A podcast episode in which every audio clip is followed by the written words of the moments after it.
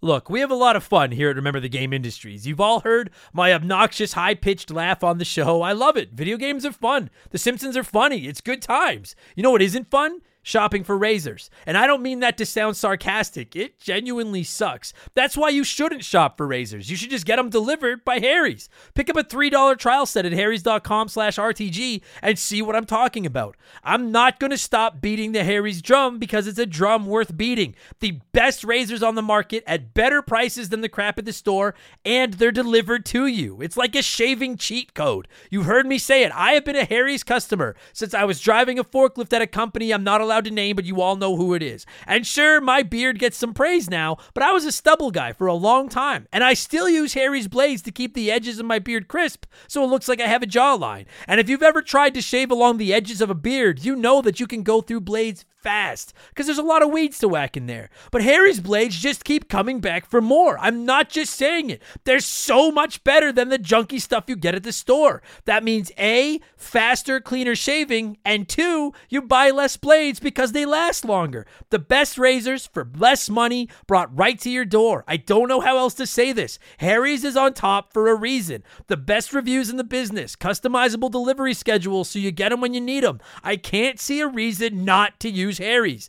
Getting ripped off isn't funny. Switch to Harry's. Get started with a $13 trial set for just $3 at harrys.com/RTG. That's harrys.com/RTG for a $3 trial set.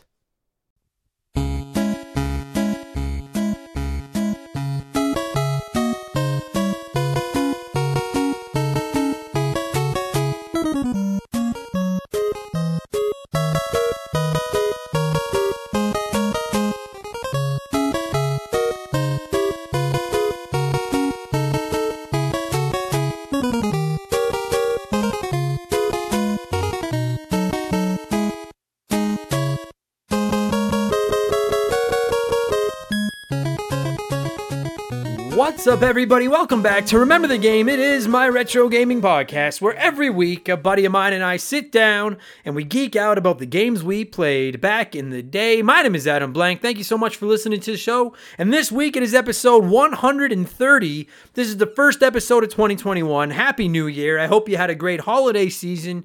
If you're hearing my voice right now, congratulations. You fucking survived 2020.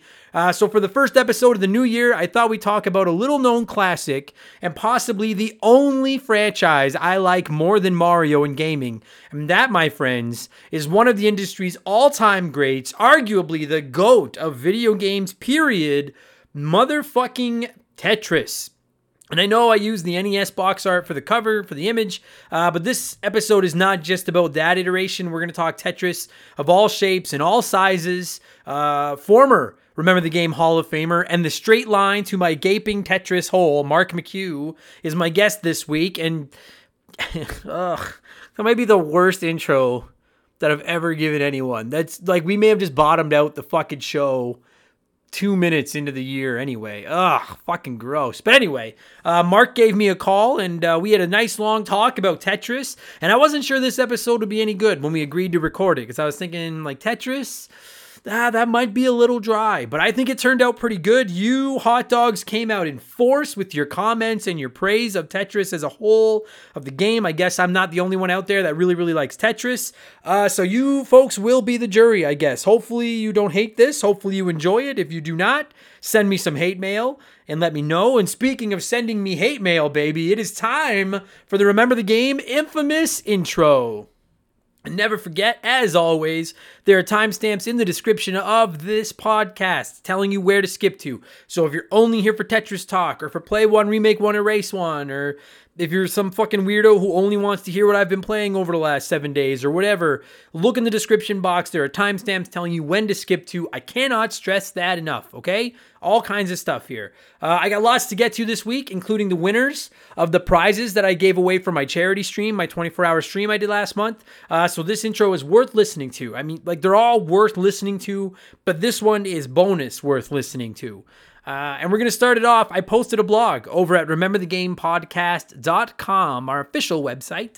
Where I say official like there's a fucking parody website of it out there. It's the only Remember the Game website. But I posted a blog over there, which you can check out at your leisure the next time you're sitting on the toilet or something and you need a minute or so. You need to kill like a minute. Go flip by and give it a quick read. I break down some podcast stats from 2020. I lay out my goals for 2021. And if you have not read it yet, man, 2020 was fucking wild,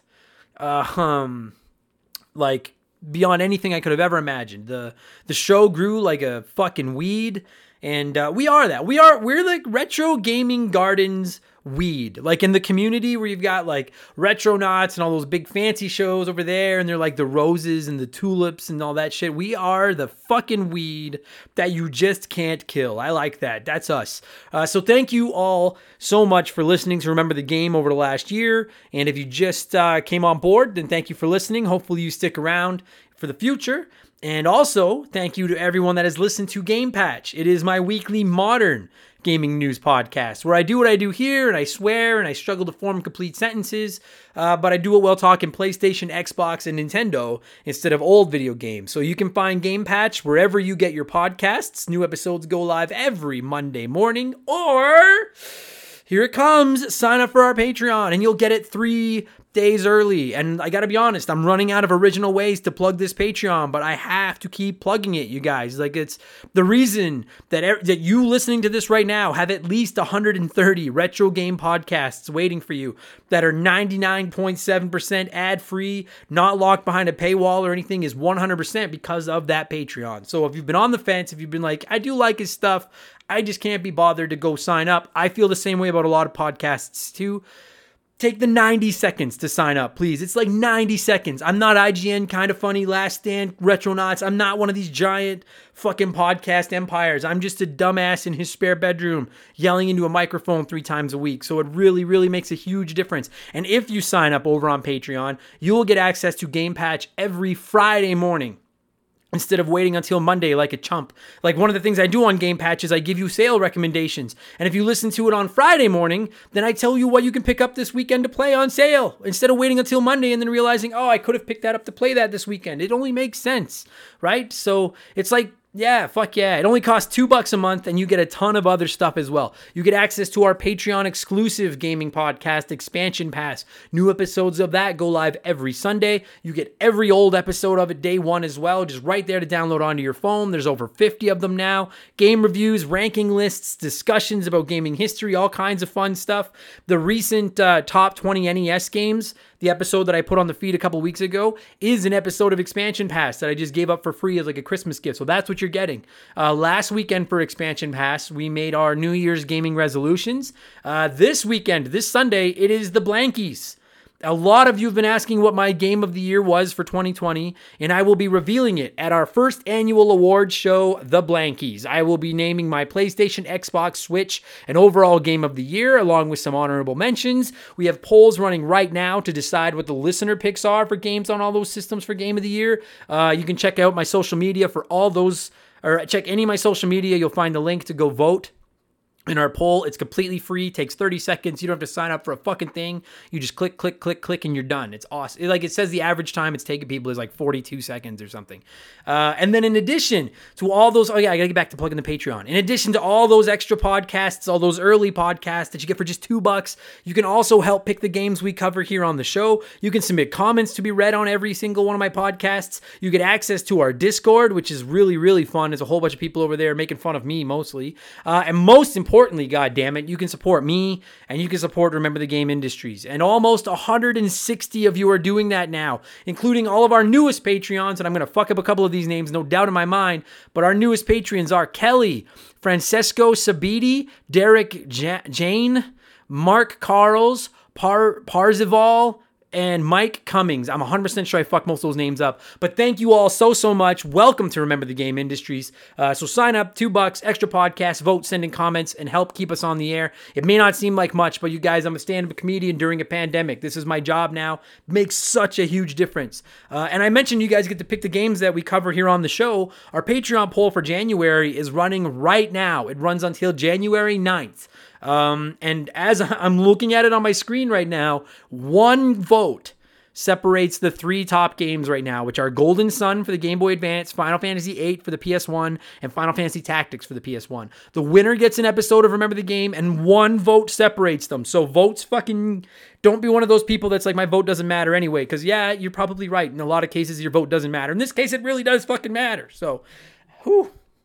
There's my plug. Oh, yeah. And I have a P.O. box as well. You can find the full address on our website. Again, rememberthegamepodcast.com, but it's P.O. Box 69181, Edmonton, Alberta, Canada, T6V1G7. Just send me a postcard or a letter or something. I'll send you Remember the Game one back. We'll be friends.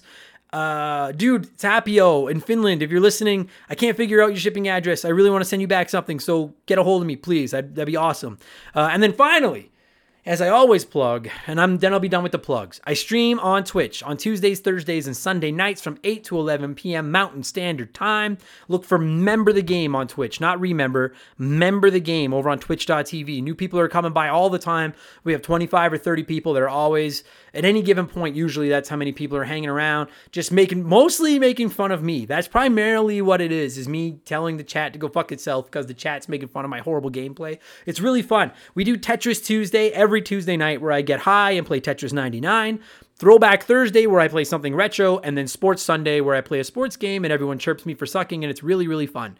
And on the note of Twitch, a couple weeks ago, I did my 24-hour charity stream with Extra Life to raise money for the Stollery Children's Hospital here in Edmonton. You guys probably know about that by now. Thank you to everyone that came by and or donated. We raised, my goal was $1,000. We raised over $4,000, which was fucking sick. And I have some prizes to give away. I had been mentioning it during the stream, but someone won a copy of whatever game they wanted, and someone won a chance to come on the show. Anyone that donated over $20 was in the draw. If you go to youtube.com/rememberthegame, you can see the draw videos there. But quick spoilers, so skip ahead 15 seconds if you don't want to hear who won. Huge congratulations to James Clark, who won a copy of the game of his choice and has selected Mario 3D All-Stars for the Nintendo Switch, so I'll be sending him a copy of that. And Ben Beaulieu, who won the opportunity to pick a game for Remember the Game, and then be my guest to talk about the game should he prefer to do so. And of course, that would go to someone whose name I can't pronounce. But congratulations to both of you guys. Thank you to everyone that donated. That's enough blowing myself. Let's blow into some cartridges. It is the official opening segment of the show. I read a few comments and questions from our Patreons, usually gaming related, but not always. And we call this segment Blowing in the Cartridge. And I can't always read all of them, but I read as many as I can. I try to rotate in and out who gets on the show. So if you didn't get on this week, keep trying. Thank you for the messages. I promise you'll get on sooner than later. I need a quick drink of water here, and then we'll get into this. The good podcasts probably edit out the drinking of the water, but this is Remember the fucking Game, baby. All right, let's get into blowing in the cartridge. Our first blower of 2021 is Amy Gillen. Amy wrote in who said, "Hey, Adam, I had a random thought. I know you're not the biggest movie guy, but I just wanted to know your thoughts on the new Monster Hunter movie with Mila Jovovich. I don't know how to say that name, but you know who I'm talking. Anyway, I enjoy the Resident Evil movies. I know they were a bit meh on the storylines, but I liked them for the trashy popcorn movies that they were. Anyways, keep your awesome video game content coming, my dude." Happy New Year, Amy. I gotta be honest with you, my friend. I don't know a fucking thing about Monster Hunter, the video games or the movies. And you're also correct. I don't know much about movies, period. But both of those things said, I actually did watch the first few Resident Evil movies because I like Resident Evil, and I actually liked the first Resident Evil movie quite a bit. And I thought the second one, I think the second one was the one where they were in the city with Nemesis, and I actually thought the second one was okay as well. They did kind of lose me after that, and then I checked out. But I thought, fucking, what's her name? Mila, I don't know how to say her name. The main actress from the Resident Evil movies that's going to be in Monster Hunter. I think she's fucking awesome. Like, I buy that she's a badass. I'm a fan of hers. So, like, I'm not going to lie to you. My first trip back to a movie theater probably is not going to be to see Monster Hunter. But if it ends up on, like, one of the 400 streaming services that we're fucking subscribed to in this house, I will probably give it a browse just because I like her as an actress. So, yeah, fucking right. Thank you for writing in, Amy. Happy New Year. Andre SJA Flash wrote in and said, because I have nothing else to say, I'm going to continue the Teenage Mutant Ninja Turtles debate as I continue to fiercely defend Raphael. And a quick note from me before I get back to Andre's comments here. We had quite the debate going in the Discord the other day about the Ninja Turtles and who the predominant Ninja Turtle is and blah, blah, blah. So that's what he's referencing here. Back to his comments. Raphael has always been my favorite. When I was a kid, it was purely because he wore the red mask, because that was my favorite color, and I've been Team Raph ever since. He's not arguably the best fighter. He just is, goddammit. I understand the potential greatness of Michelangelo, but we can just let that go because potential talent gets you nowhere if you don't apply yourself. Every family needs a voice that isn't afraid to say the shit nobody wants to say. The Turtles always seem to be painfully lacking in combat without Raph. I will die on this damn hill. I know I'm outnumbered and Remember the Game Industries, but I don't care. I'm a loner just like Raph. He loves his brothers and he will give everything for them. All right. Now, it's been a couple weeks since we talked Ninja Turtles on here, so we got to do this. And if you're newer to Remember the Game Industries, I'm a Teenage Mutant Ninja Turtles super fan. Literally, my left arm is a tattoo sleeve of the Ninja Turtles. So I'm a big Turtles fan, and Donatello has been my guy ever since I was a kid. Raphael has always been my least favorite Turtle. Now, having said that, I've got him tattooed on my body. I'm looking at him right now. I like him. I like all the Turtles. And as I get older, he's actually the one I can relate to the most because I also dislike a lot of people and I get angry all the time. But to use a sports metaphor, Raphael is a fucking locker room cancer, okay? You're correct, Flash. It has been proven Michelangelo has the most raw talent and potential of the team, but Raphael is the tank, and he's the tough guy, and he's probably the most valuable turtle of the team in a fight. All that said, the fights that he helps the Turtles win are often caused by the team having to rescue Raphael from the Foot Soldiers and the Foot Clan after he has a hissy fit and storms off and gets caught in the first place. So they wouldn't have to fight if he wasn't acting like a fucking asshole. So I respect that he says what he thinks. I love the New York accent he's got. He's a badass. I'm on board with all of that. But imagine how valuable Raphael would be to the team if Donatello invented a chill pill to keep him from acting like a fucking asshole all the time. That's why Raphael, he's too big a dick. Too big of dick for my liking. But thank you for, I could talk Turtles for an hour. Makeshift Money wrote in and said, at games, makers of the horrible quality Sega mini consoles are now making virtual pinball cabinets, and be damned if they don't actually look that bad. If there were more licensed tables available for download and at games didn't have such a shitty track record, I would take a pretty hard look at it. They look really cool. So if you don't know what Makeshift is talking about, before the official awesome Sega Genesis Mini released in 2019? Yeah.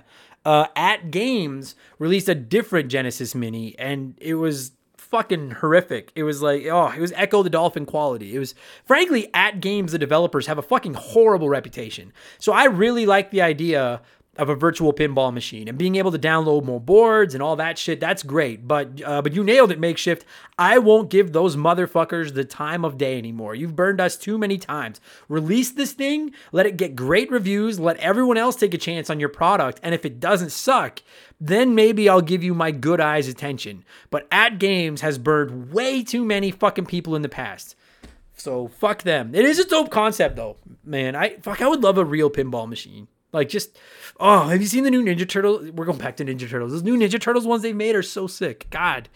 But anyway, no, At Games can fuck a cactus. I can't stand those pieces of shit.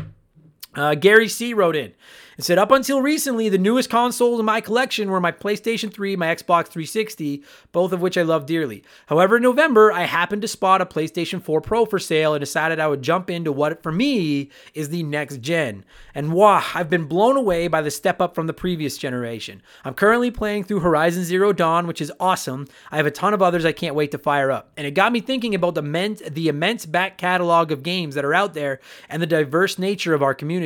It means some of us keep bang up to date with current tech. Others are going back in time to sample the classics, and there's this giant wedge of generations in between, which offer unbelievable value for their money. I have no doubt the real next-gen consoles bring some phenomenal experiences with them, but it's reassuring to know that the hobby we all love caters to every one of us. Oh, and if you've got any PlayStation 4 recommendations, let me know. I'm off to hunt a sawtooth. Fucking right, Scary. I love this. I love this. I did this with the PlayStation 3. I adopted it right near the end of its life cycle, and I was in fucking heaven catching up with the exclusives that I missed out on. So if you're new to the PlayStation 4 and the PS4 Xbox One generation, my man, you're covered until fucking 2023 if you want to be. You have so much to play.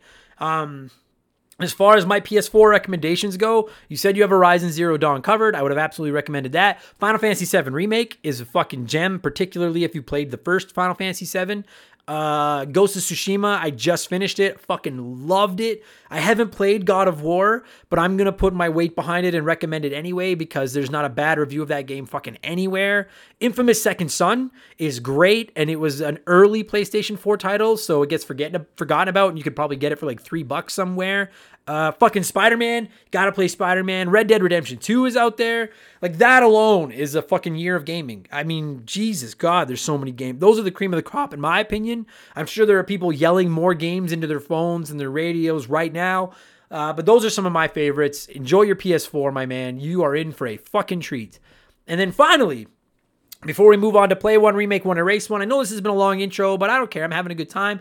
It is letter time. So it's letter time. It's letter time. And this week's letter comes in from one of our newest patrons, Parzival. Hope I'm saying that right. And Parzival said, Adam, have you read or audibled I fucked all this up here. Adam, have you read or audibled Ready Player One's novel or at least watched the movie? What are your thoughts? That book honestly brought me out of my shell as far as my outright, unabashful 80s, 90s retro gaming pop culture embrace. Fuck yeah. So obviously, Ready Player One was an inspiration for your name, Parzival, and if you are wondering why I can't pronounce your name properly, I have not seen the movie or listened to the audiobook, so I don't know how it's technically pronounced. But it's funny you bring it up. I literally finished reading this book last night. Just finished it. And you guys, if you like retro gaming, pop culture stuff mixed in with some sci-fi, cannot recommend this book enough. It's not like a literary classic. It's not one of the best well-written all-time great novels, you know, of our generation or anything, but it's really good. Last year, I read The Stand by Stephen King, and I said it might be my new favorite book of all time. And I like to read. It's something I'll talk about often, but I probably polish off 25 or 30 books a year. I would do more, but I just don't have time, but I love to read. And last year I read The Stand by Stephen King, and I said it might be my new favorite book of all time. Ready Player One doesn't take that title, but it is the best book I've read since The Stand. I fucking love it. I love it. So now I really want to see the movie, and I want to read Ready Player 2 now and see what the hype is about that. So if you don't know anything about Ready Player One, quick synopsis, it's set in like the 2040s, I think, 2040s or 2050s, and the entire planet's in pretty rough shape, but there's a virtual reality world called the Oasis exists, which kind of blends in with the real world. Everyone goes there, people shop in there, go to school in there. There's tons of references to retro gaming and pop culture in this virtual world, and the creator of the Oasis has died and has hidden his billions and billions and billions of dollars of fortune somewhere in this virtual world, and people are trying to find it. And there's good people, there's giant evil corporations, they're all battling with each other trying to find this money. Cannot recommend this book enough. So welcome aboard, Parzival. Great timing on your question. 2 weeks ago, I would have had no idea what this was all about, but now I know, and it's fucking awesome. And that is going to do it for Blowing in the Cartridge this week. Thank you for all the messages, and let's get into our smash hit segment. Play One, Remake One, Erase One.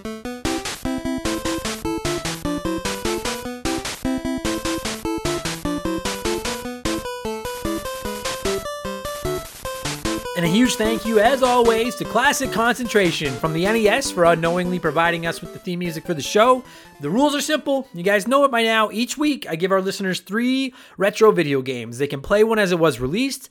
They can remake one as a modern game however they want. And the third game is Erase from Time Forever. And this week, I figured we're talking Tetris, which is an all-time great and a high-score-centric game. So we're doing a high-score edition of the show. And our contenders this week are Pac-Man, Donkey Kong, and Galaga. And I know they've all been remade a million times, but humor me, you can remake one again however you want. As always, there are no wrong answers, but there is a correct one. I'll tell you what that is in a minute. And thank you, as always, to everyone that played. We get so many messages about this segment every week. It's awesome. I can't possibly read everyone's, but I'm going to read a bunch of them. So let's fucking play. And we're going to start with Alan C. this week, who wrote in and said, definitely a tough call, but I'm going to say play Pac-Man, remake Galaga, erase Donkey Kong. As long as we still get the Donkey Kong Country games, all will be right in the universe. So right away, and thank you for writing in, Alan. Right away, the whole, if I erase this game, does the future versions of this game still happen predicament comes into play. Because I can get on board with this, Alan, and your order, as long as Donkey Kong Country still exists. I can also live with dumping Donkey Kong in exchange for Donkey Kong Country. But if dumping Donkey Kong costs us Donkey Kong Country, then I don't know. So that's it. And there is no definitive answer to that. That's all up to the listeners to decide. So Corey wrote in and said, play Galaga. It's fun even still today, and I love the graphics and that little spaceship you control, so I wouldn't want to change anything. Remaster Pac-Man. Some of the newer Pac-Man games are pretty fun, so I'd like to see more of that. You could do what I'm sure has been suggested already, a Pac-Man 99. Maybe every time you beat a level, it could add ghosts to an opponent's game or something like that. And then erase Donkey Kong. I know this might seem like blasphemy to some, but I think this game is kind of shit. It plays so slowly, and it's not even fun to look at like Pac-Man or Galaga. I think the other two games here have aged better, and Donkey Kong has moved on to greener pastures. So, dude, Corey, I got to be honest. I didn't even think of Pac-Man 99 in the same route as a Tetris 99, a Super Mario 35. And I don't know if anyone else suggested it. I'll see as I keep reading these, but I've never been closer to changing my order because of someone else's remake suggestion than I am right now. Because I set my play, remake, erase order before I read yours so that I don't get influenced and I know what mine's going to be. But dude, the idea of Pac-Man 99 is fucking, oh, I want that so bad. I would pay $80 to play Pac-Man 99. Whew, that's good stuff. Mercury869 wrote in and said, I think I'll be the only one going against the grain here, which I'm totally okay with. I would keep Donkey Kong as it is. It's my earliest gaming memory, playing on an Atari 5200. I can't even remember how we had one of these. I just remember at a very young age trying to rescue a princess from an ape. I would remake Galaga. This is where I'm against the grain, and I believe that this game could be remade into something fantastic. Take this game out of its 2D roots and put it into a 3D space, something like Ace Combat, but give it a Persona 5 or full-on Japanese anime look, and I think this game would be a fucking hit. And then remove Pac-Man. This decision is so hard. Pac-Man is such a nostalgic feeling for me, sitting at the Italian bar in downtown Edmonton as a kid, eating ice cream and feeding quarters into a table machine of Pac-Man will always be a great memory, but I just don't see a way to remaster it in any successful way. Now, I'm not gonna lie to you, Mercury, and all of you, when I came up with my play, erase, remake order, I never even thought of remaking Galaga into anything 3D. I just thought about a fancier looking 2D shooter. That could actually be a lot of fun. I like Galaga a lot, the original Galaga, but you could give it the Star Fox treatment and just, you guys are getting me thinking here. Fuck. Freddie Bovenkirk wrote in and said, dude, what the fuck? Don't touch any of them. Seriously. There's always one. There's always one that just, I touch that nerve. I love it. I fucking love it. And I almost agree with you, Freddie. I don't want to fuck with any of these games either. So that's the rule. That's what you got to do. So while I respect your respect of these games, I don't respect your disrespect of my game of play one, remake one, erase one. You're disqualified. I'm sorry. And Raging Demon actually replied to Freddie and agreed with him and said, quote, I'd like to see Adam put his beloved Mario's balls on the block more often. End quote. Mario fucking Demon should only be in play one, play one, play one. We're not erasing Mario. Made me laugh, Freddie. Good job. Very cool dude wrote in, I would play Pac-Man. It's a pretty good game if you've never heard of it. I'd remake Galaga. Never really liked it, so give it a chance. And then you can delete Donkey Kong. Just play New Donk City and Mario Odyssey instead. Now listen, very cool dude. I have mad love for New Donk City and Mario Odyssey. Mad love. But I cannot erase Donkey Kong just to play New Donk City. I can't do it. But you nailed it. Very cool, dude. Pac-Man is a very good game for those of you that haven't heard of it. I liked that. When you're like, if you've never heard of Pac-Man, it's pretty good. Yeah, you're right. It's not bad. Maybe a few people have heard of it. We got to do an episode of Remember the Game. I actually would like to do an episode of the show about all three of these games eventually, especially Pac-Man. James Anderson wrote in and said, remake Donkey Kong, make it not so hard. Keep Pac-Man. It's a classic as it is. Erase Galaga because it's always been kind of meh. James, I kind of agree. See, I love all three of these video games. I really sincerely do. But James isn't Galaga is kind of meh compared to the other two, isn't it? It's not bad. It's not bad at all. But it's kind of meh. I get it, James. I get it. A couple more, and then we'll move on here. Chris Knife 007, play Pac-Man, remake Galaga, erase Monkey Kong. Now listen, Chris Knife 007, because I love your handle so much. I love that fucking username. I'm going to give you the benefit of the doubt and say that you just mistyped Monkey Kong instead of blatantly disrespecting the iconic Donkey Kong and spelling his name wrong. So I'm going to let that slide because your handle is so good. And I gotta be honest too, I'm shocked how many people want to remake Galaga. I really thought it would be the Echo the Dolphin of the family here and everyone would be like, no, fuck it. But a lot of you want to remake Galaga. It's very interesting. It really surprises me. Okay. Stupid Monkey. This is an easy one. Play Pac-Man or preferably Ms. Pac-Man. Remake Donkey Kong. Have Mario and Donkey Kong and upgraded graphics duking it out for the girl. Erase Galaga. Could never get into it. Its best legacy is the throwaway line in the Avengers. So this is bugging me. I'm no Stupid Monkey. I'm no movie buff, but I don't remember the throwaway line in the Avengers. So send it to me because text me what it is or message me or something because I don't remember what it is. Although admittedly, this is kind of how I expected more of you to treat Galaga, just throwing it away. I kind of thought that. And of course, someone with the username Stupid Monkey is not going to erase Donkey Kong. But you're all wrong. Every single one of you I just read were wrong. 2 of you were right this week. Evan Refuse wrote in and said, I think it'd be cool to see a modern Mario platformer where Donkey Kong is the villain, so remake that. Galaga kind of holds up as a concept, but there's not much to add other than modern graphics, so just play it. And then delete Pac-Man. The franchise eventually gave us Pac-Man Fever on the GameCube, a terrible Mario Party clone, which my parents decided to get us instead of the real deal. I will never forgive this transgression. This, Evan, this, I love it. This is so pure. Like, what a great reason to get rid of a game. Eventually, this great game gave us a spin-off that sucks. My parents got me that, and I'll never forgive Pac-Man for it. That is among the best erase one reasoning in the history of this show. So well done, Evan. And then Luca wrote in and said, first off, none of these games need a remake, but I have to follow the rules. You're fucking right you do, Luca. He said, play Galaga. It's perfect how it is. If you want more modern takes on scrolling arcade shooters, there's a million options. Remake Donkey Kong, a great game that has never had much for spiritual successors. As someone else mentioned, a modern remake where you play as Mario and Donkey Kong is the villain, or maybe a 1v1 competitive multiplayer take might be a lot of fun. And then delete Pac-Man because Ms. Pac-Man is better in every way. So I agree with 90% of what Luca said. Galaga is perfect as it is. Ms. Pac-Man is better than regular Pac-Man, and remaking Donkey Kong has so much potential. So that is also the order that I would take. I would play Galaga because I don't know if I've ever actually talked about it on the show here, but like when I was a kid, I used to play with my mom when I was little, and it was like one of the only games I actually got to play with my mom, and I really sucked at it, but I just really loved playing it with her. And like to this day, rocking those the dual ships, that's my fucking jam. Like I have a very soft spot in my heart for Galaga. So I would just play it as it is. I'd remake Donkey Kong, but not like anyone else has suggested it. I would make it like Donkey Kong Country and make it like a prequel and let you control Cranky, because the general understanding, as I understand it, is that Cranky Kong in the Donkey Kong Country games is the Donkey Kong from the original Donkey Kong game. So instead of controlling Mario, I want a game where you control Cranky before he's old and cranky in the Donkey Kong Country mold. I would play the fuck out of that. I cannot take the chance that erasing the original Donkey Kong erases the Donkey Kong Country games. I can't do it. So then I would very reluctantly erase Pac-Man for 2 reasons. 1, as has been said, Ms. Pac-Man is better in every way.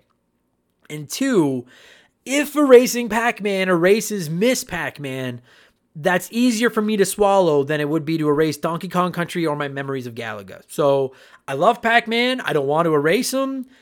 I'm just playing by the shitty rules that I invented for this stupid game. So that's my answer. Thank you for all that played. I'm sorry I couldn't read all of them on here. I really do try. Keep playing. I try to rotate who gets in and out every week. All right, and that'll do it. What have I been playing? And then we'll talk about some Tetris. I literally just finished Ghost of Tsushima last night. About 12 hours ago from when I'm talking to you guys right now. And I probably have about 80% of the game done, like the map. There's tons of like little collectibles and little side missions and stuff to find. I got about 80% of that done, and I know I should probably just move on and play another game. I got a huge backlog of stuff I want to play, but like I kind of want to clean up that map, even if it is just boring collectibles and stuff, because the game is just that much fun, and I'm not ready to move on yet. I really, really like that game. I'm still playing Gears Tactics as well because it's fucking awesome on my Xbox. I actually think I might want a Gears Tactics 2 more than a Gears of War 6. Like, I want both because I love the Gears of War franchise, but I think I might actually prefer Gears Tactics 2 to Gears of War 6. Really digging it. And then I'm still plugging away at 100%ing Tetris Effect on my Xbox, and I played a little bit of Crash Team Racing while it was free on the Switch, and I liked it so much that I bought it, but I bought it on my Xbox Series X. But I haven't fired it back up yet, but I am going to get into it soon. I like that a lot, though. And that's it. That's what I've been playing. This is a long enough intro. Let's get into Tetris talk. I like to give you nerds a chance to share your thoughts on the games we're talking about before my guest and I indulge ourselves and ramble. We got way more comments than I expected for Tetris. Way more. And I want to start. Geek Life Radio wrote in and said, fuck Tetris. Okay, like not really. Some may already know this, but my biggest nerd claim to fame was making it to the semifinals in the Nintendo Championships way back in 1990. I played the famous kart where you do one lap in Rad Racer, gain 100 coins in Mario, and then play Tetris. And the strategy is to get through the first two as fast as possible, then rack up all your points in Tetris. I had never played this game prior to the competition and still just missed the finals by a small amount. I never went back to it because I'm a sore loser. So Tetris fucking farted. And he says, I'm making this my tagline for games that I'm mad at. So I really like that story, Geek Life. I like that. Aside from Geek Life, though, you guys, so many positive comments about Tetris. It's just one of those games that's almost impossible to hate unless it screws you out of a world championship. Then it's understandable. I literally stream Tetris 99 every Tuesday. I fucking love it. I can't stop playing it. I love Tetris. I'm just going to rocket through these comments. Just listen to these. We usually get 2, 3, maybe 4 comments from people. But like, we got so many comments here. Morgan says, I thought I was an absolute champ at this game for the majority of my life until Tetris 99 came along. So hard, and it is very hard. Keeg779988 said, it's Tetris. Enough said. Agreed. Ryan Bayshore wrote in and said, Tetris is a mainstay of mine. It's my go-to pick-up-and-play title. Played many of the variations over the year, including the iconic to me Tetris 99, but my all-time fave is still the NES version. Doug Dorn wrote in and said, I never owned Tetris on any console or handheld, but I remember my dad got the Tetris Game & Watch from my mom one Christmas, and I used to sneak a game in here and there whenever I was home alone. Never any good at it, but no gamer's resume is complete without some time with the OG puzzle game. Scott Brooks wrote in and said, this was actually the first game I played on the NES before I ever laid eyes on that plump plumber. This game was my jam. I love everything about this game, and I still do to this day. Despite being hot garbage at Tetris 99, I still play it regularly, if only to hop on there and pump up other players' stats. They could release a new iteration of this game annually like EA Sports games, and I would snatch it up in a heartbeat. A true GOAT. I fucking agree with you, Scott. I would also buy a Tetris 99 every year. Alan C. wrote in and said, I played the hell out of this when I got it with my Game Boy as a kid, and I still play it all the time, thanks to Tetris 99 and Tetris Effect. The greatest game then and now? I think so. I kind of agree with you, Alan. Raging Demon said, I remember being a Sega kid, and every time I saw Columns, thinking how much better Tetris was. It still is. Columns is actually on my Genesis Mini, and it's one of those games that I gotta fire up soon just to see how bad it sucks, or if it sucks. And then finally, this is what I wanted to end this whole Tetris circle jerk on. Amy Gillen wrote in and said, a big Tony Soprano for this one, Adam. Fucking Tony Soprano shout out, love it. Absolutely a classic, and it's gotta be tailgating your Mario 10 out of 10 score. I'm actually playing Tetris Effect on your recommendation right now, and it's epic. I'm so looking forward to your review on this one. And Amy, that's such a great way to end this, because that was a very big predicament I ran into. For all of you that don't know, we score every game at the end of the episodes, and the only game that's ever gotten a perfect score on this show is Super Mario World from episode 1. And when we got around to scoring Tetris, I was very torn on what to do. And what did I do? You're going to have to listen to the episode to find out. Let's do that right now. I'm going to cue up that music. That iconic Tetris music. And my buddy and fellow comedian and former Remember the Game Hall of Famer Mark McHugh and I had a nice long chat about Tetris. I'm going to let you all listen to it right now. I forgot to look up the date that Tetris first came out. Fuck. I don't want to edit my note. You guys know. It came out like fucking 80 years ago. We're talking Tetris. Let's go.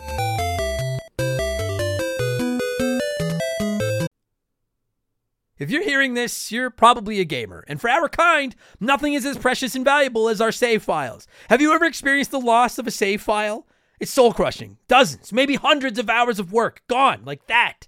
But at the end of the day, it's a video game. It matters, but Kinda, you know? That exact scenario, but with a work project, an essay for school, data for your business, that's no joke. That could be really serious. You need a safety net. And I got you, fam, with my partners over at CrashPlan. Visit crashplan.com/RTG for 50% off your first year of CrashPlan. CrashPlan has been protecting people's data since 2001. And a couple years ago, they set out on their own with one mission, to provide the best damn cloud backup solution on the market. CrashPlan runs quietly in the background of your computer or Mac, and every 15 minutes on the clock, they create a new backup of every file that's changed in that time. So if something goes wrong, God forbid, you don't lose hours, lose days, lose weeks of work. Just log into your account and you can download your most recent backup from the secure cloud servers. And there's not just one backup. There's a laundry list of them. You can pick and choose which one you want. It's like the ultimate undo button. If you work on a computer in any capacity, CrashPlan is a must-have. And if you're thinking, that's for big businesses, I'm just Joe Schmo. Pfft. CrashPlan protects Joe Schmo. They offer a ton of plans and tiers. So there's a CrashPlan for everyone, from small one-person businesses like me to you fancy businesses in offices with staff and free donuts and all that stuff. Time is money. Why wouldn't you protect your work? Spreadsheets, diagrams, videos, art, podcasts. CrashPlan has you covered. Don't let data disasters slow you down. CrashPlan has your back and keeps you moving. Go to crashplan.com/RTG for 50% off your first year of CrashPlan. That's crashplan.com/RTG for 50% off your first year. Back up better with CrashPlan.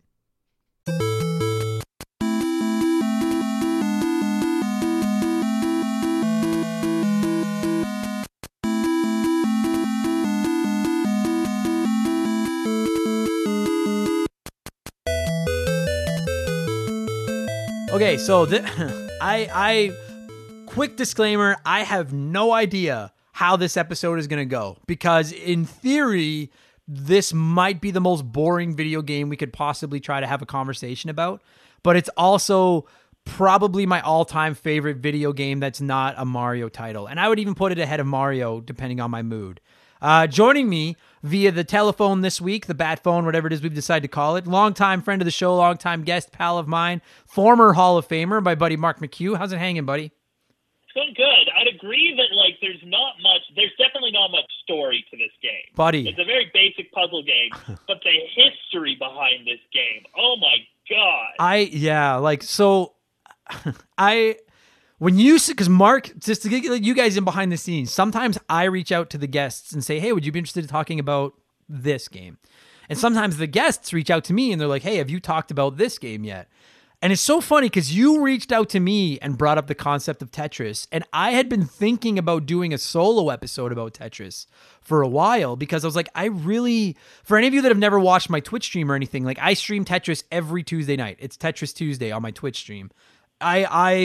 It's the one video game that I'm like, I don't suck at this game. Like, I'm good at Tetris. I love it. I'll never, ever get tired of playing Tetris. But I was like, how the fuck are we going to do a podcast where all we talk about is Tetris? And so if this episode falls off the rails, maybe this will be our Jump the Shark episode of Remember the Game. Like, maybe this will be the one.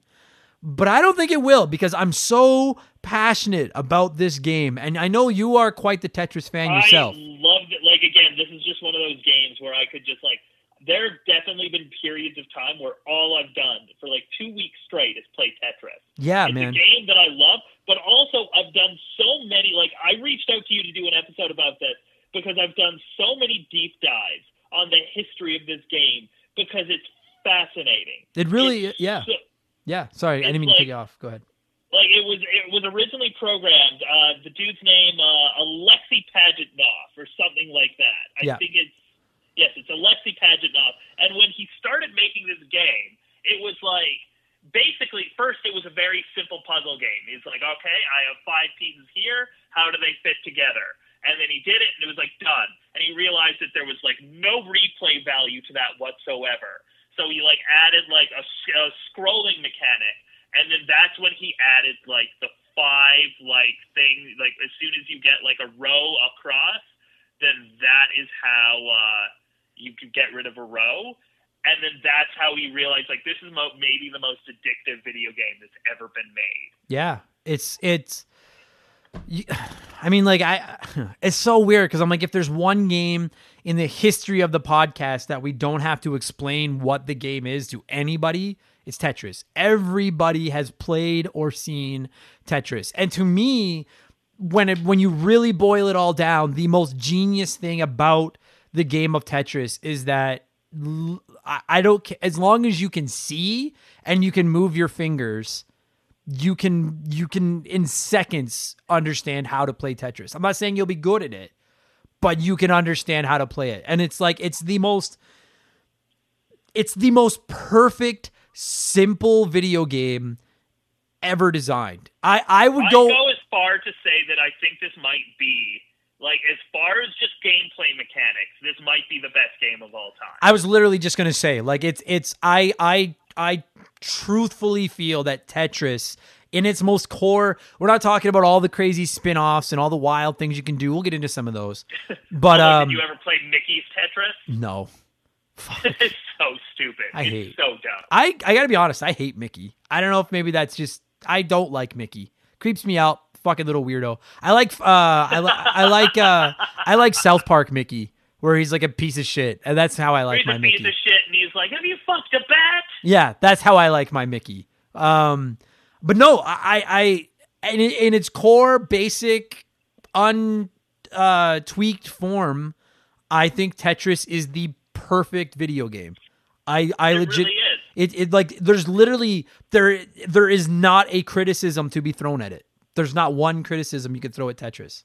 Because it's like, it's not one of those games, like, I can't think of a single thing you would be able to criticize about it. Like, no. It's one of the, it's just a pure, like, you know, you're a big Breaking Bad fan, right? Yeah, I love Breaking Bad.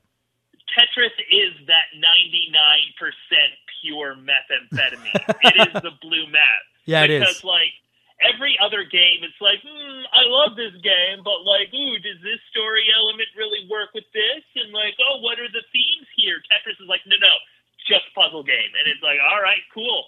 Like, and again, such an interesting, like, the dude who was making it, the dude who made it, he actually never owned this game until like the mid-90s. Dude, yeah. He made it. He was working for the Soviet Union. And so the Soviet Union owned this game. This dude did not make a dime off of it when it was the biggest video game in the world. Yeah, it's crazy. He got totally fucked off. I'm just like, he got completely fucked over on this game. Like, he should be a trillionaire. Like, well, and so many people have made money off of this game. And like, he actually does have a business now called, like, I think it's called the Tetris Company, where like pretty much any time somebody makes a Tetris game, it goes through this guy, and he does make a pretty good money off of it now, as he should. But like, he should have made so much more. Like, I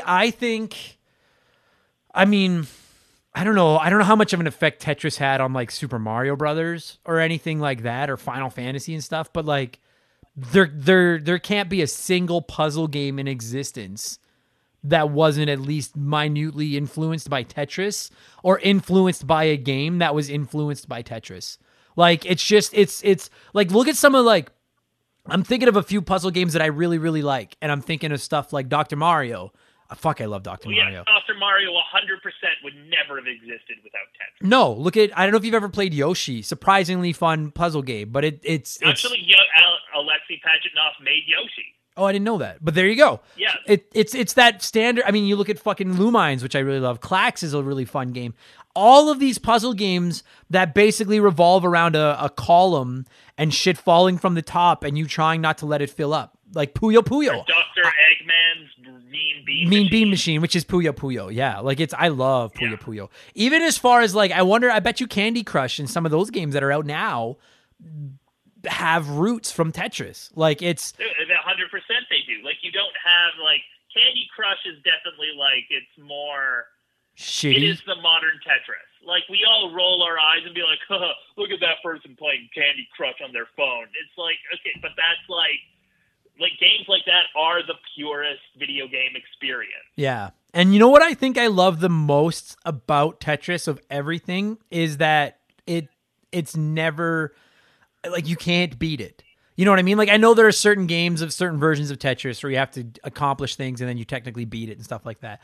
But like, my all-time favorite way to play Tetris is on marathon mode, where it never ends. And it's just you versus the game until how long you can go. Yeah, man. I was playing it on my Xbox the other night, Tetris Effect, and I was playing the endless marathon mode.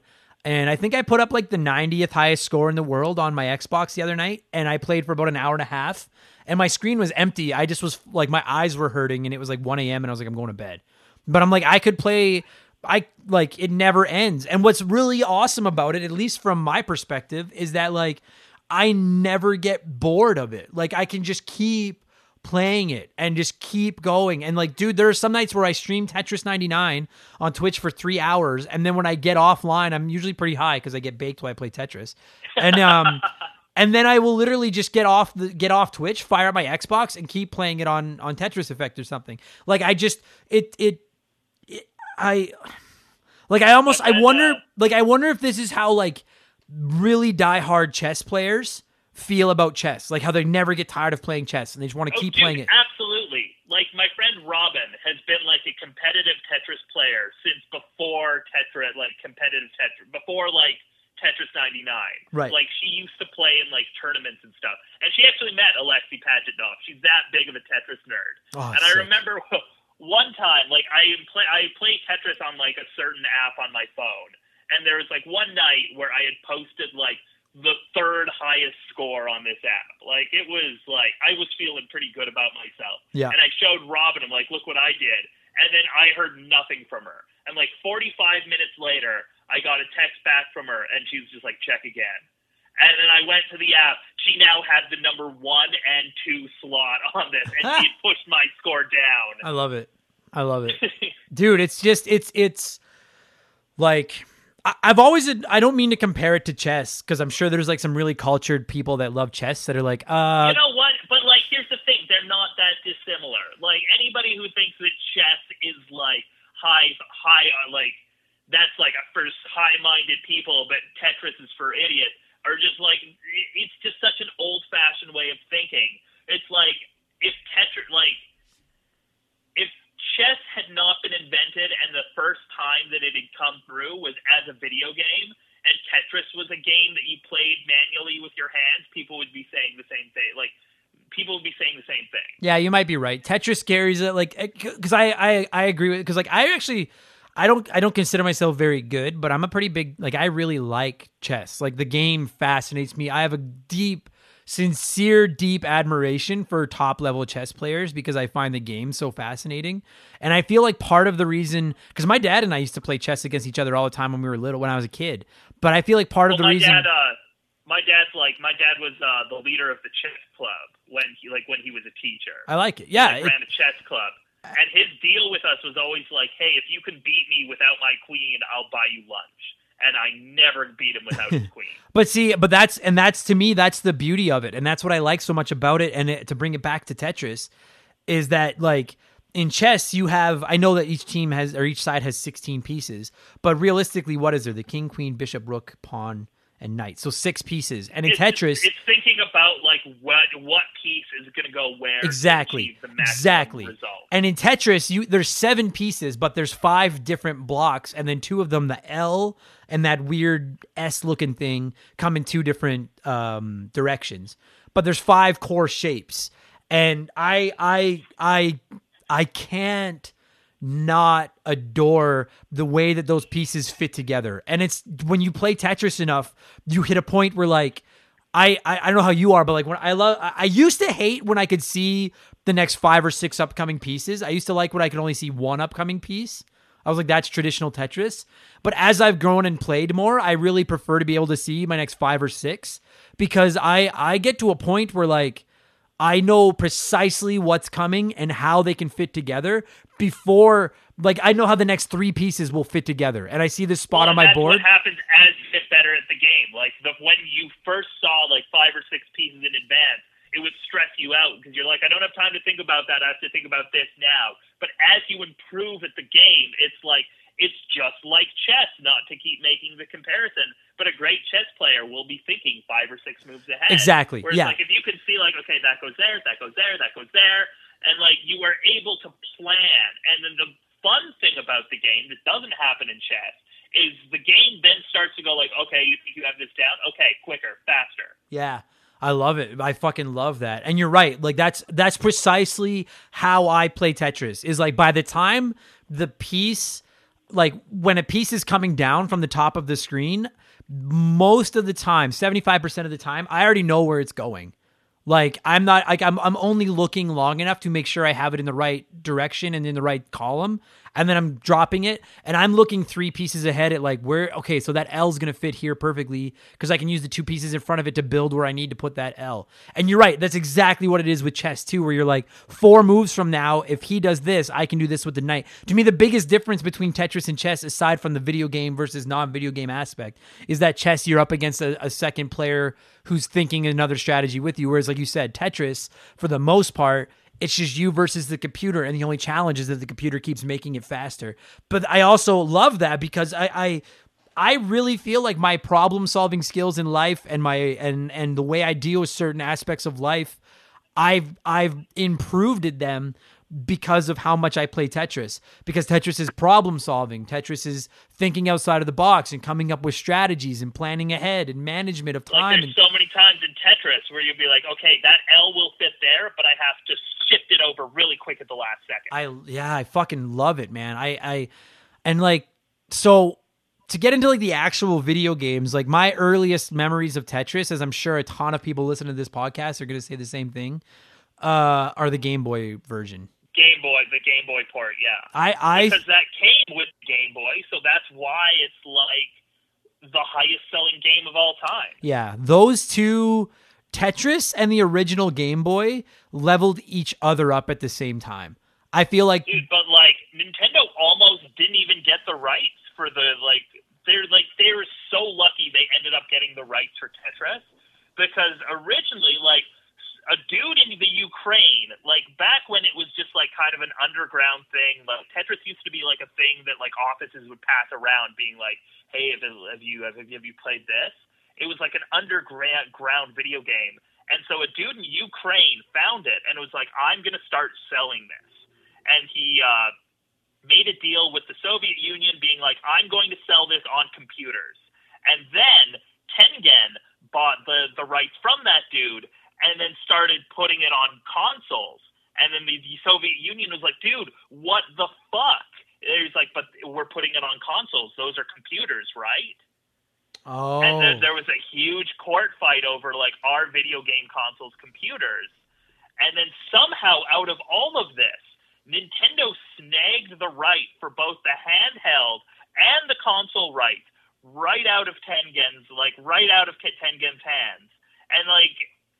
Yeah, so interesting, like, how, like, there were civil wars in the video game industry fought over this while the real Cold War was ending. That's nuts. But I think that people started to see just how much money there was to be made in this game because everybody could play it, right? And that's to bring it, because, like, I actually really like the NES version. I did own the Tengen version, and I actually like it better, as most people that played both on the NES do, because it was you could play a 2-player. That was the big difference, was it was 2-player. Yeah. But, the Game Boy was, like, the Game Boy was the bread and butter. When I was at home with my NES, I was like, sure, Tetris is cool, but I want to play Mario or something. Whereas on the Game Boy... It was the most perfect time kill game of all time. And if you don't remember, and for like some of our younger listeners, maybe you weren't even around back then, like the Game Boy, so like it was a portable NES, and the Game Boy sold like fire, and it came with Tetris, at least for a while. Tetris was a huge part of the marketing strategy for the Game Boy. Huge. Because, like, I don't remember who said it, but somebody's like, all right, if we packaged in a Mario game with the Game Boy, then this is going to be a handheld system for little boys.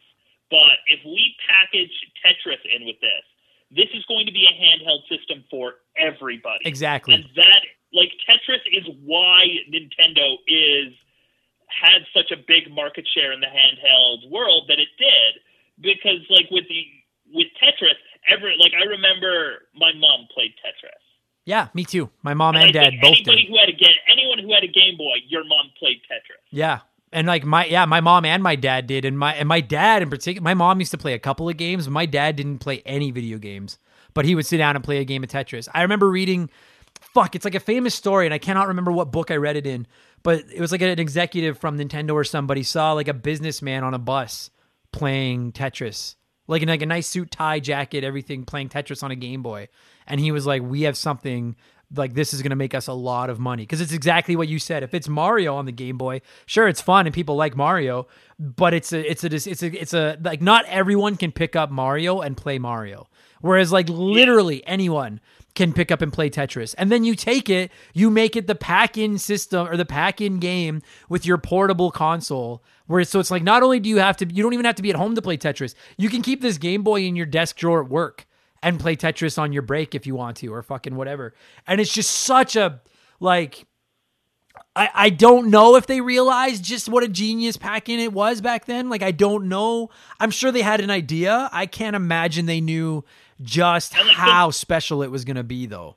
And don't get me wrong, like, I love games with, like, a really interesting narrative. I love games with characters, with, like I love like storytelling games. They're my favorite type of game, but there's something really like convenient about Tetris where like you don't have to get through any of that. You don't have to like skip through cutscenes to get to, it's just like, no, you turn it on, Tetris. Yeah. Done. And I love that, and dude. I love that. That's one of my favorite, like to this day, Tetris is and will always be my go-to unwind game. It's the game that I can't play a lot of games when I'm high, but Tetris I can play when I'm just like, I can barely fucking stand up. I can still play Tetris. It's almost to the point where my body goes autopilot and all I'm doing is looking at the next few pieces and letting my fingers put them where they're supposed to go. And I love the fact there's absolutely no story, no narrative. I don't have to follow anything. I don't have to listen to it. I can turn it off and just listen to a podcast while I play or listen to the news. There was a bit of a story in Mickey's Tetris, though. Oh, fuck off. Like, sure, I know there's been the odd game where they've added a story, but it doesn't need it. I'm like, just let me play fucking Tetris. And that was always it was always the game I'd go back to on my Game Boy. Like, I bet you the only game on the Game Boy that even came close to the amount of hours I put into Tetris was probably Pokemon Blue. Like, that might be the only one that was even in the ballpark. Because I would play Mario for a little while, and then when I died in Mario on my Game Boy, I would turn it off and put in Tetris. And it was like if I had 20 minutes to kill, if I was going to poop, anything, I would fucking play Tetris. And it's like, so not only did it propel the Game Boy to the levels that it was at, because everyone was buying it to play Tetris, but I truly feel I don't think Tetris would have reached the levels of popularity that it did without the Game Boy. I don't know if that's wrong or not, but because I know that people knew it existed, but it did not become as mainstream as it was without the Game Boy. This show is sponsored by BetterHelp. Podcasting's a weird job because I talk to you nerds all the time. Every day, I tell you all about my life, the good and the bad. The ugly, I kind of keep that offline. And it's not that I don't want to talk about it. I'd love to talk about it. I just need to pick and choose who I talk to. We all have stuff that just lives in our minds, rent-free, 24/7. Talking about them can really help because the longer you keep something bottled up, the more likely it is to blow. You've heard me say it before, and you're going to keep hearing me say it. Therapy is the way. Therapists can be that ear to bend when you really need to get something off your chest and don't know who to talk to. And BetterHelp is a great way to go about it. I don't BS you guys. I don't say I've used something if I've never used it. I've personally talked to a BetterHelp therapist about the stuff going on in my personal life, and I genuinely found it helpful. To have someone to talk to that doesn't have any skin in the game, that can just listen and try to help me come up with a roadmap to get through the tough times, it's just invaluable. It has seriously really helped me. I've talked to my therapist through video, and you can do it that way, or you can do it over the phone, or even just over chat. And they give you as many schedule options as possible so you can work a session in around your life. It's licensed therapy, as convenient as it gets. Get it off your chest with BetterHelp. Visit BetterHelp.com/RememberTheGame today to get 10% off your first month. That's BetterHelp, HELP.com/RememberTheGame. Am I like? I think it's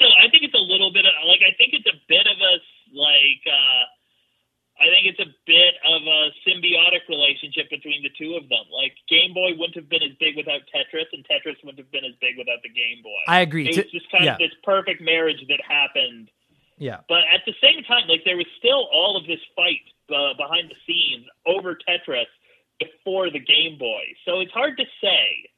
Like, yeah, it just, like, to me, like, when you think, like, the NES would not have been a success without Super Mario Brothers. And, like, Xbox would not have been a success without Halo. I don't know how well the original PlayStation would have done without Final Fantasy VII. And the Game Boy would not have... It would have been... I think it would have worked, but it wouldn't have come anywhere near the level of success that it had without Tetris. And I don't think... And I think that it was also... I think Tetris was already a runaway success, but I feel like the Game Boy iteration of it was like strapping a jetpack to it, and it just exploded. And there are people to this day that probably discovered Tetris because of the Game Boy, and even if they don't play video games today, they probably still occasionally play Tetris because of that Game Boy port.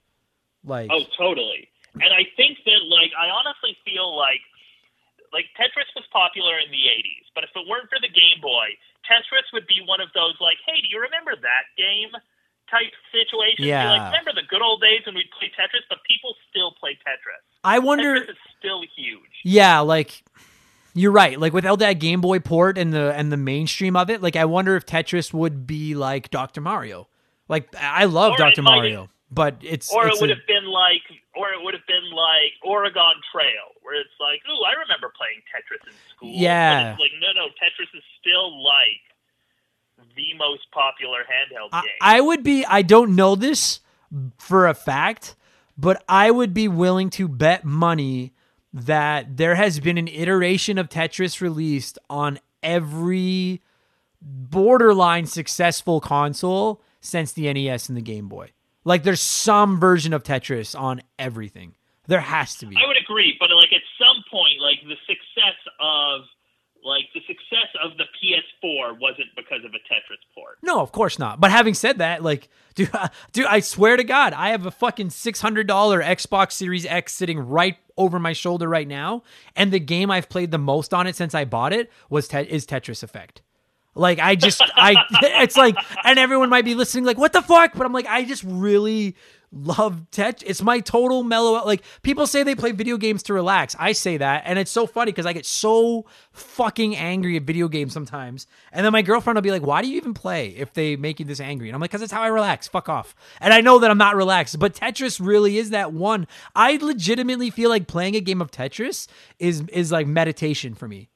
It's just... Well, and funny enough, like, early on in the development of Tetris, like, one of the dudes that was developing the game with Alexey Pajitnov was a psychiatrist who studied the effects of, like, what the game had on the brain. And it was a lot like it hits the right level of serotonin when you complete that perfect line. Like, you know, that moment when you finally have that just like straight piece, and you know just where you're going to put it, yeah, and you put it in, and it just eliminates, like, half the screen, that's the best. Like, that's drugs. That's absolutely drugs. It really is. It's euphoric. But the weird dark thing about that is the psychiatrist who was studying that, I think it was, like, in the late 90s, he ended up killing his wife and kids, and then himself. Way to bring the fucking podcast down, Mark. I know, right? But it's like a weird dark part of Tetris's history that, like, one of the dudes that programmed it ended up, like, doing, like, the worst thing ever. I did not know that. I mean, I still love Tetris, but wow, that's kind of... I mean, yeah, like, obviously, like, you don't love Tetris less because one dude did, like, a fucked up thing, but holy shit. Yeah, that's fucked up. But yeah, it is. It's like you said, it's, to me, there's two things in Tetris that really hit, like, they just scratch me right where I itch. One is when you complete a Tetris, where you drop that, because if you didn't know, that is what it's called. It's called a Tetris. When you drop that straight line into a line of four rows and clear all of them at once, because four is the most you can clear at one time. But the other thing that really hits home for me, and anyone that's watched me on Twitch knows this, is that, like, I've developed a strategy now when I play Tetris. I think the old school strategy is to fill up the screen minus one column along the side and then drop those straight lines in there. But when I play, I leave a two block column on the side, and for the square piece. No, for any piece. And like it's I'm telling you, like it's and I know a lot of pro players actually play a 3 block column on the side. Oh, I've never played like that. That's an interesting idea. Because you can keep dropping in, and the longer you play, the more you know which way like pieces will fit into each other. And like I will literally fill my screen up to where I have one row at the very top, and the whole screen is a solid block with a 2-brick opening on the one edge. And then it doesn't matter what piece shows up. I'm just crushing them down there and wiping out the entire screen. And it's like, there's no feeling more satisfying in video games to me than when I wipe out my screen doing that.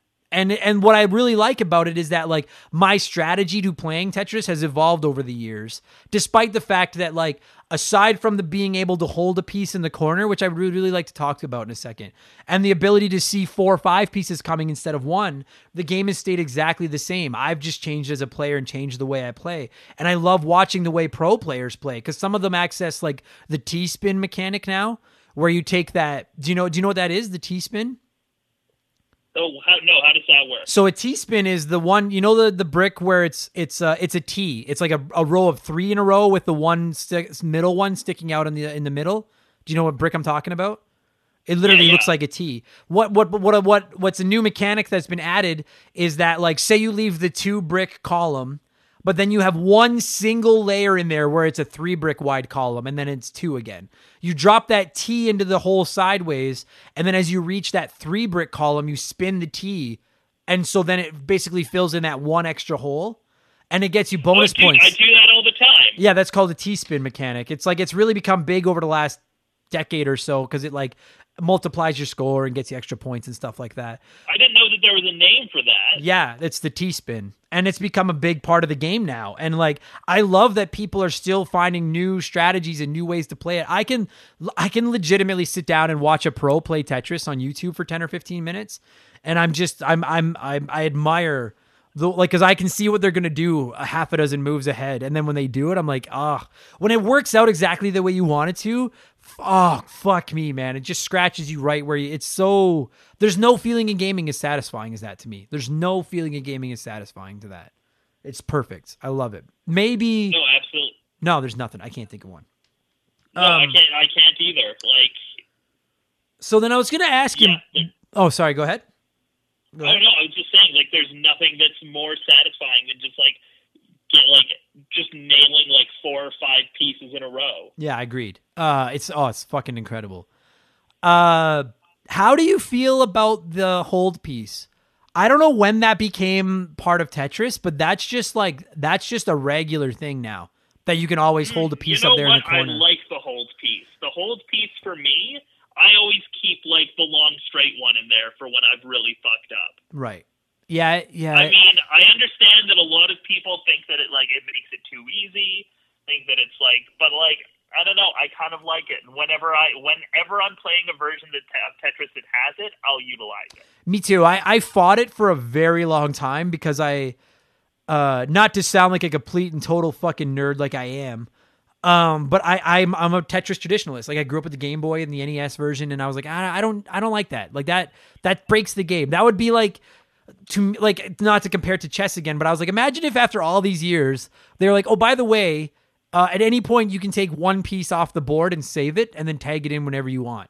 You'd be like, what? You can't fucking know. And I fought that forever. As chess developed, like chess didn't start like the first version of chess is not the version of chess that we play now. There have been a lot of rules that have been added since then. Right. Like you were never like, for example, you were never able to like when chess first was a game, you couldn't do that thing where you switch like your rook and your king. Yeah, you couldn't castle. Yeah, that's called castling. Yeah, you're right. Yeah, I agreed. I agree with you. Yeah. So like new rules are added to classic games over time. Right, and when they added that hold piece, it took me a long time to get on board with it because I have never stopped playing Tetris. But then when they added that, and finally I came around to it, and now when I go back and try to play a version of Tetris without the hold piece. It really fucks me up because I feel like weird. Yeah. It like, cause I agree with you. Exactly what you said when you were like, some people say it makes the game too easy or it's cheating. That was how I felt when it got introduced. And I was like, well, you're breaking the game. That's not Tetris. But now I'm like, you're breaking the game because you're just adding like a new level of, You're just adding a new level of strategy. Exactly. And now I feel like I've completely 180'd on it, where I'm like, no, that improves the experience of Tetris. You took like the perfect video game and found a way to make it just a little bit more perfect. Like, I really, really like that. I love that fucking mechanic now. I love it. Like, let's say you have like a long piece in reserve and you use it. You suddenly, you can't use it again, and now you have another piece that's in that whole piece, and usually it's a useless piece that you have up there now. Yeah. Like, my focus, whenever I play Tetris, my number one strategy with Tetris is no holes. Like, do not leave... Do you know what I mean? Like, when you, even if you're building up that column on the side, if you leave a single brick hole somewhere in your column, it's going to fuck you later, and you got to dig it out. And I am so adamant about that. Like, it makes me insane when I leave a hole somewhere, and especially if it's closer to the bottom. Yeah, exactly. And that's what I use the hold piece for. I'm trying to make sure I differentiate between the words hole and hold, so we don't get like a Simpsons Mo describing a garage thing, which that'll be debate. We could do a whole podcast about that. Is it a car hole or a car hold? Anyway, garage, la-di-da, Mr. Frenchman.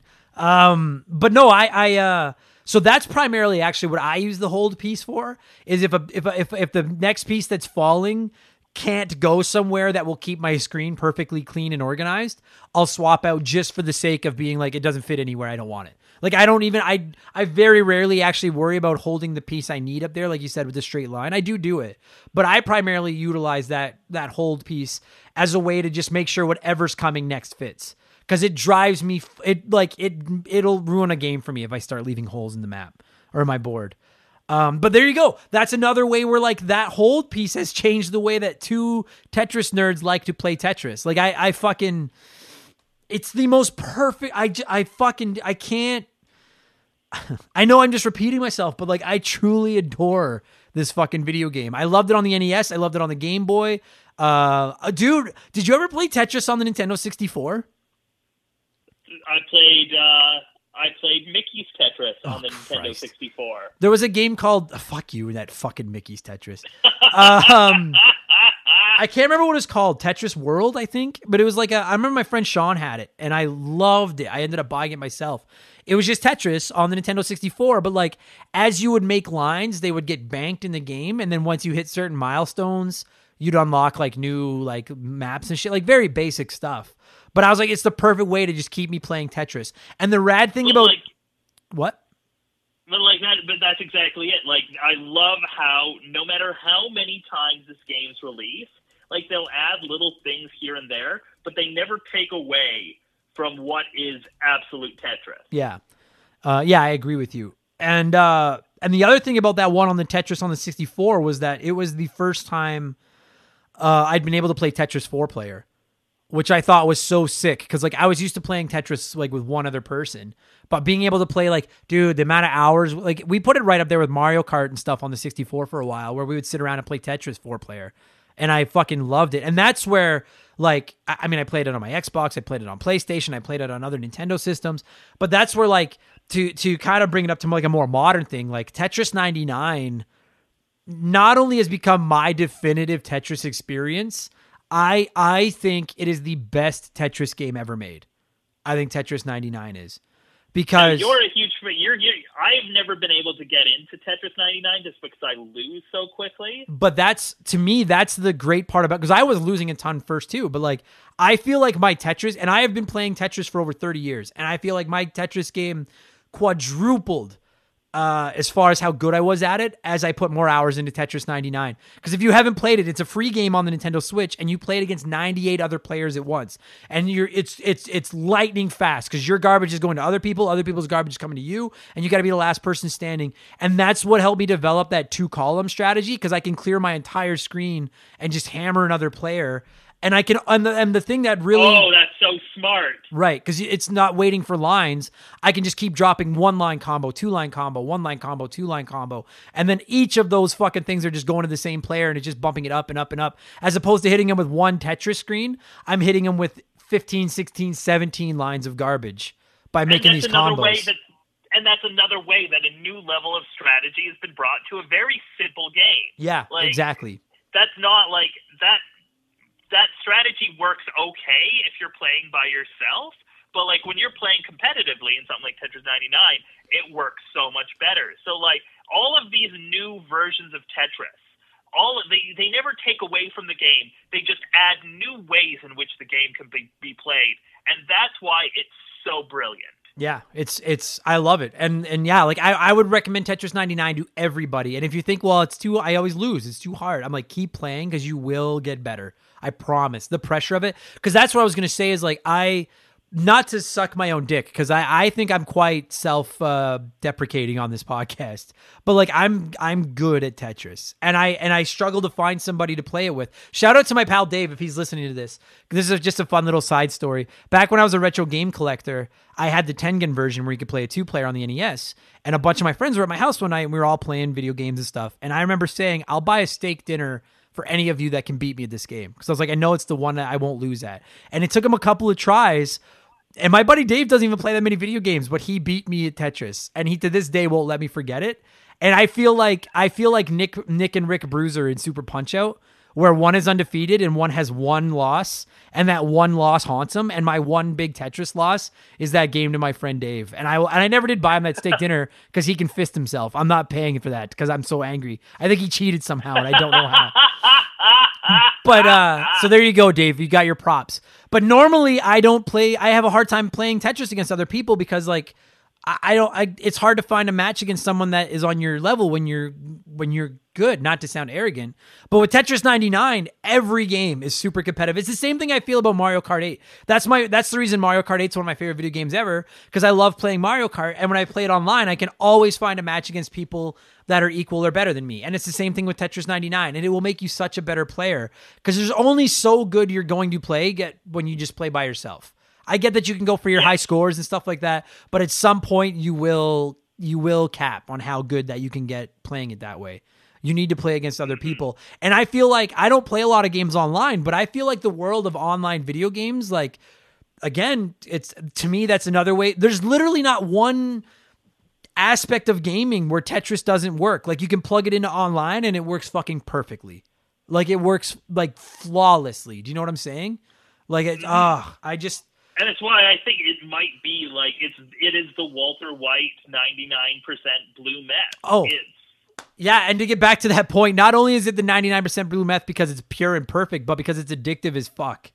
Addictive as absolutely. Fuck. If you enjoy Tetris, you start playing it. Everyone's probably experienced this. You play Tetris and you're like, all right, one more. Okay, one more, because it's so calming, and it's just.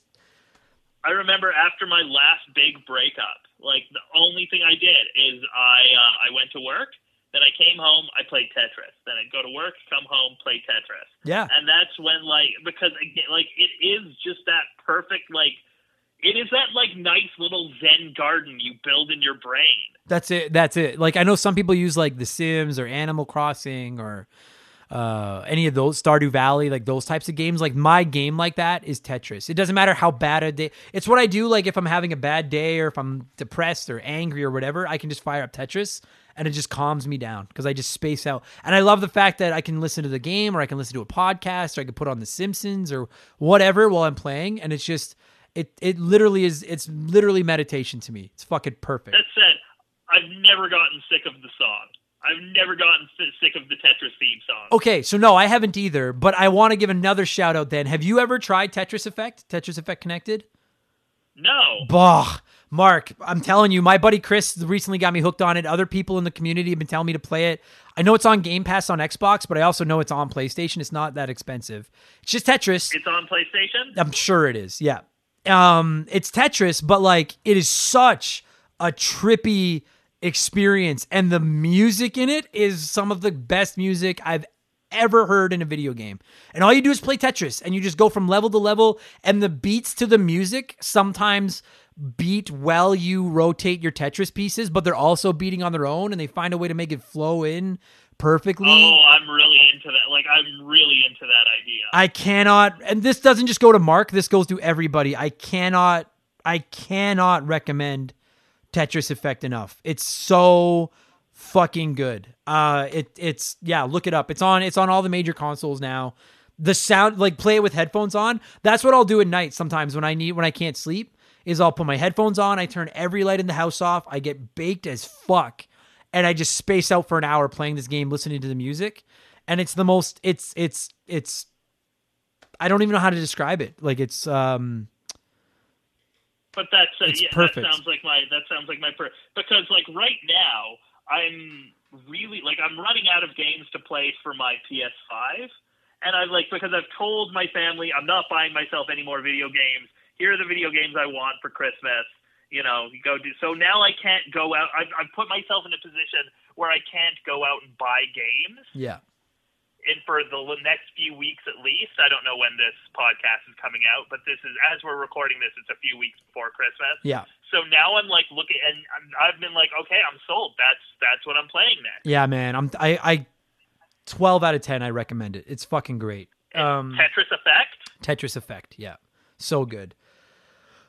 Oh, man, we've actually gotten a lot out of this. Dude, I sure hope that you guys enjoyed this podcast, because like I know that some of you talk about like the passion that me and the guests have for our games, and that's why you enjoy the show. I might be more passionate about Tetris than I am about Mario. Like I love this series so much. And I mean, before we score this thing and wrap it up, I just want to, like, my favorite iterations of Tetris are probably the original Game Boy version. I'll never get tired of that. That Nintendo 64 one that I can't remember the name of that I fucking love. I remember when I first got a Nintendo DS, they released like Tetris DS. I don't know if you remember it, but it had like some Mario themes and stuff in it, but it was just Tetris. And I thought that was fucking awesome. Tetris Effect has become my second favorite Tetris of all time after Tetris 99, which I think is the most perfect version of Tetris that'll ever exist, is Tetris 99. Is Tetris 99 just Nintendo? Yeah. Yeah. Which I'm floored by, because like I would pay full price to have that on other systems too. Like I just think it's perfect. So is there an iteration or two of the game that you want to plug before we score this thing? Is there anything else? I feel like you know what? Did you ever play Tetris 2? Tetris? No, I did not. On the NES? No, I didn't. Now, this game has a special place in my heart, not because I played it. I've actually, like, played it once, and it's fine. There's, like, bombs and stuff. But why I remember Tetris 2 so much is because when we were kids, like, our parents taped us, like, some of the Christmas shit that was coming on TV. Like, we have, like, Rudolph and Frosty the Snowman on there. But, like, we still have these tapes, and we love watching them just because they still have commercials from the 90s. And the one that kept coming up was one for Tetris 2, and they made it look like this outrageous, oh my god, you've got to get this game, when it's really, it's Tetris. Right. But there's bombs in it. I do remember, I don't think I ever played it, but I do remember seeing like the box, and I remember seeing it at the movie store, and stuff like that, and I even as a child, who was like so susceptible to just buying every video game and wanting to play everything, I remember seeing Tetris 2 and being like, you're just trying to get people to buy Tetris again. Like, you were just like, yo. And that's really what it was. Right. Because Tetris 2, nobody plays Tetris 2 anymore.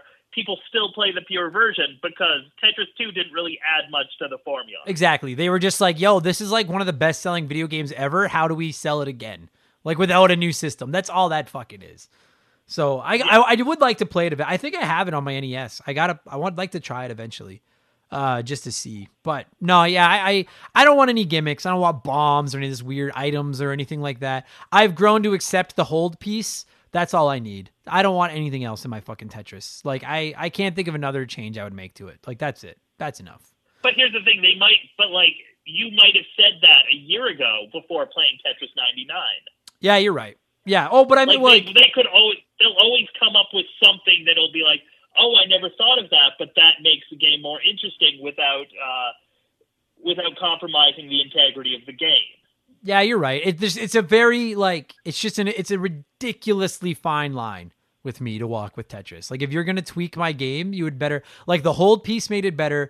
Tetris 99 in the Battle Royale format made it better. Tetris Effect with the way that it plays with the music and stuff like that made it better. But you're right. So you're right. Something will come along eventually to get me, but I'm like, don't, if you're going to fuck with my, like, my ultimate treasure of Tetris, you'd better do something special with it. You know what I mean? If you're just doing it to add a bomb or something like that, I'm like, I'll fucking sue you. Do not fuck with my game. Don't fuck with Tetris. Ah, that felt good. You want to score it? You got any other thoughts, or we're scoring this thing and getting out of here? You can't score this game. It gets infinity out of infinity. Yeah, you know what? I've been thinking about this since you and I agreed to talk Tetris, and I don't know when this episode will go live either. As you and I are recording this, I have 127 episodes that have been released.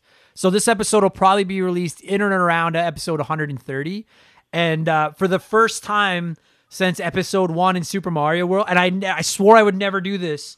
I'm breaking my 10 out of 10 rule and giving Tetris the perfect score. And I swore I would never do that. But I also never thought we would do an episode of the show about Tetris. Because I was like, who the fuck wants to listen to a 45-minute discussion about fucking Tetris? But we did it. I'll be honest, I didn't know how this was going to go either. I was like, this could be rough, but here we are. It's like, we had a lot to say about Tetris. Yeah, man. Listen, everybody listening to this, I really hope you enjoyed it. I hope that you didn't see this episode. I guess if you did see that this episode was about Tetris and skipped over it because you're like, that sounds boring, I guess you won't even hear me saying this, so it doesn't matter. But if you did give us a chance and listen to it, I hope you enjoyed this. I could talk Tetris for fucking days. I love it. Play it. I'm not even gonna say if you've never played it. You have played it. Play it again. Go back and play it, and you'll remember just why it's such a special video game. And you guys heard it right here. It is the only game in the history of Remember the Game, aside from Super Mario World, to get a perfect 10 out of 10 score. And I don't know if I'll ever do that again. But I would feel like I'm lying to you guys and myself if I did not give this game a perfect score, because it is perfect. It literally is more perfect than Mario. You're right, Mark. Like, it should get like an 11 out of 10. Because it's the most perfect video game ever made, bar none. I would say, like, there's no numbers you can put to it to score it. It's just pure and perfect. And yeah, I love it. Fucking A, good call, buddy. I can't believe we made it through Tetris. That fucking worked. Good job. Thank you so much for doing this. Beauty, thanks for having me.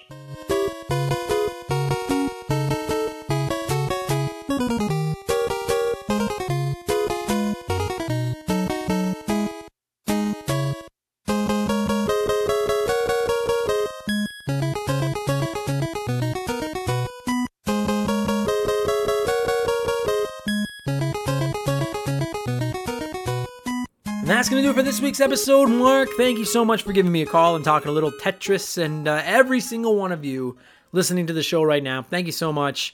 I can't tell you how much I appreciate the way we've grown over 2020, and I've got big goals for 2021. I used to joke that someday we'd be their biggest retro gaming podcast in the world.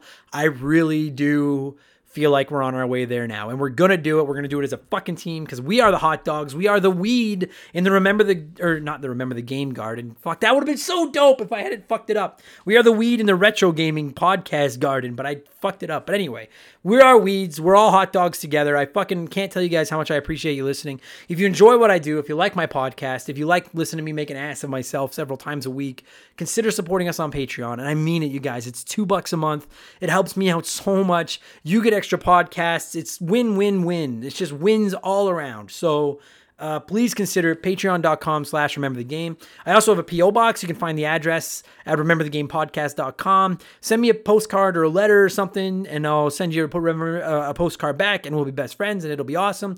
Check me out on Twitch. I'm there Tuesdays, Thursdays, and Sunday nights from 8 to 11 p.m. Mountain Standard Time. Actually, every Tuesday, I stream Tetris 99 while I get high, and the quality of the game gradually goes down. I'm actually pretty good at it, though. Like, it's actually not... It's like, if ever there was a Twitch stream where I'd say, come watch, because I don't suck, it's Tetris. The rest of the games I'm pretty bad at, but Tetris I don't suck at. It's a lot of fun. Look for Remember the Game over on Twitch. Not Remember. Member the Game. Just give me a follow. Completely free. It'll tell you when I'm online. It's a lot of fun. And yeah, that'll do it, you guys. I'll be back on Friday with Game Patch, or Monday if you're on the free feeds. I'll be back on Sunday with episode 41 of Expansion Pass, our Patreon exclusive show, which is the Blankies, the awards show where we name the game of the year and all that fun stuff. And I'll be back next week with episode 131 of Remember the Game. Thank you guys for listening. You guys are the best. I'll talk to you all again soon. Cheers. Remember the Game is brought to you by our Patreons. I simply could not produce all these podcasts and videos and Twitching and all the other crap that I do without your support. So I would like to take a moment to thank every single person that has supported us at patreon.com/rememberthegame. And this list is getting longer and longer and longer, which I'm more and more and more grateful for. I will happily record a 10-minute thank you message every week if we get that many Patreons. So with that said, a gigantic thank you to Francesco Sabidi, Derek Jane, Mark Carls, Parzival, Mike Cummings, Kelly, Aaron Lawson, Adam Anderson, Adam Beasley, Adam Oshirello, Alan C., Alex Martinez, Amy Gillen, Andre, Andrew Wright, Andy Baker, April Zane, Arpad Bodos, Ashley Cronenbitter, Badar Barhumi, Ben Booyah, Ben Busha, Ben Drinkin, Bradley McHugh, Brandon O'Brien, Brian McKay, Brian Medeiros, Brian Ransom, Bullfrog, Charlie M., Chris Campbell, Chris Fleury, Chris Wilson, Christopher Russell, Chuck Schlarp, Corey, Craig Rutt, Crash Bandicoot, Chris Knife 007, Dan T, Dana Wuttrell, Danny Vaga, Dario Oman, Dave L, Dave McGee, Dave Thompson, David Ray, David Schnatterer, Desert Tortoise, Divalk, Du Howe, Dominic S. Thompson, Doug Dorn, Dylan, Eric Kennard, Evan Refuse, Fraser Burns, Freddie Bovenkirk, Gary C, Geek Life Radio, Grant Robertson, Grimpy, Andre SJA Flash, James Anderson, James Clark, Jared, Jason Adams, Jason Cortez, Jay Clutch, Jeff Johnson from Game on GNT, Jeffrey Mathis, Jer Bear, Joe Buck, Joe Gillespie, Joe Mack, John Doskis, John Quack, Jordan, Josh Morgan, Josh from the Press Start to Join podcast, Kate Roberts, Casey Rarick, Keegs, Kevin Chicholo, Kevin Donlin, Kevin Hufford, CryptoVox, Kyle Paul, Lane Orr, Leon Napskog, Les Winan, Luca, Mackenzie Wheeler, Mad Shibs, Makeshift Money, Mark Jones, Mark McHugh, Mark 209, Martin Greenwood, Matt McLean, Matthew Davis, Michael Mathis, Michael Haig, Mike Malawaney, Miklos Blackshaw, Miles from BingBackRetro.com, Morgan, MPG in Buffalo, Mr. Satan, Mr. Impressive, Mr. Nick, Wolverine Films, Nathan Combs, Nathan Trombley, Nathan W, Nick Sills, No One Cares, Pat Duddy, PB McFadden, Potato Bob Guy, Raging Demon, Retro Ghosty Ghost, Rex, Robert Fuchsia, Robert L, Rome 21, Ryan Bayshore, Ryan Kinchin, Ryan Yeager, Scott Brooks, Scott B, Sean Razine, Sharonic, Slick Rick, Starro Probin, Stupid Monkey, Super Mary Ho, That One Kid Nick, The Giraffe, The T Word, They Call Me Badger, Thomas D. Reynolds, Tim L, Tim Riel, Todd, Tom, Tony Sherichetti, Travis, Trevor Hillier, Tyler, Very Cool Dude, Vincent L, Vladstein, Whiteboro, Wyman Brooks, X-Water, Yancha, and Zane Donovan. Thank you all so much. You guys are the best, and I will talk to you again soon. Cheers.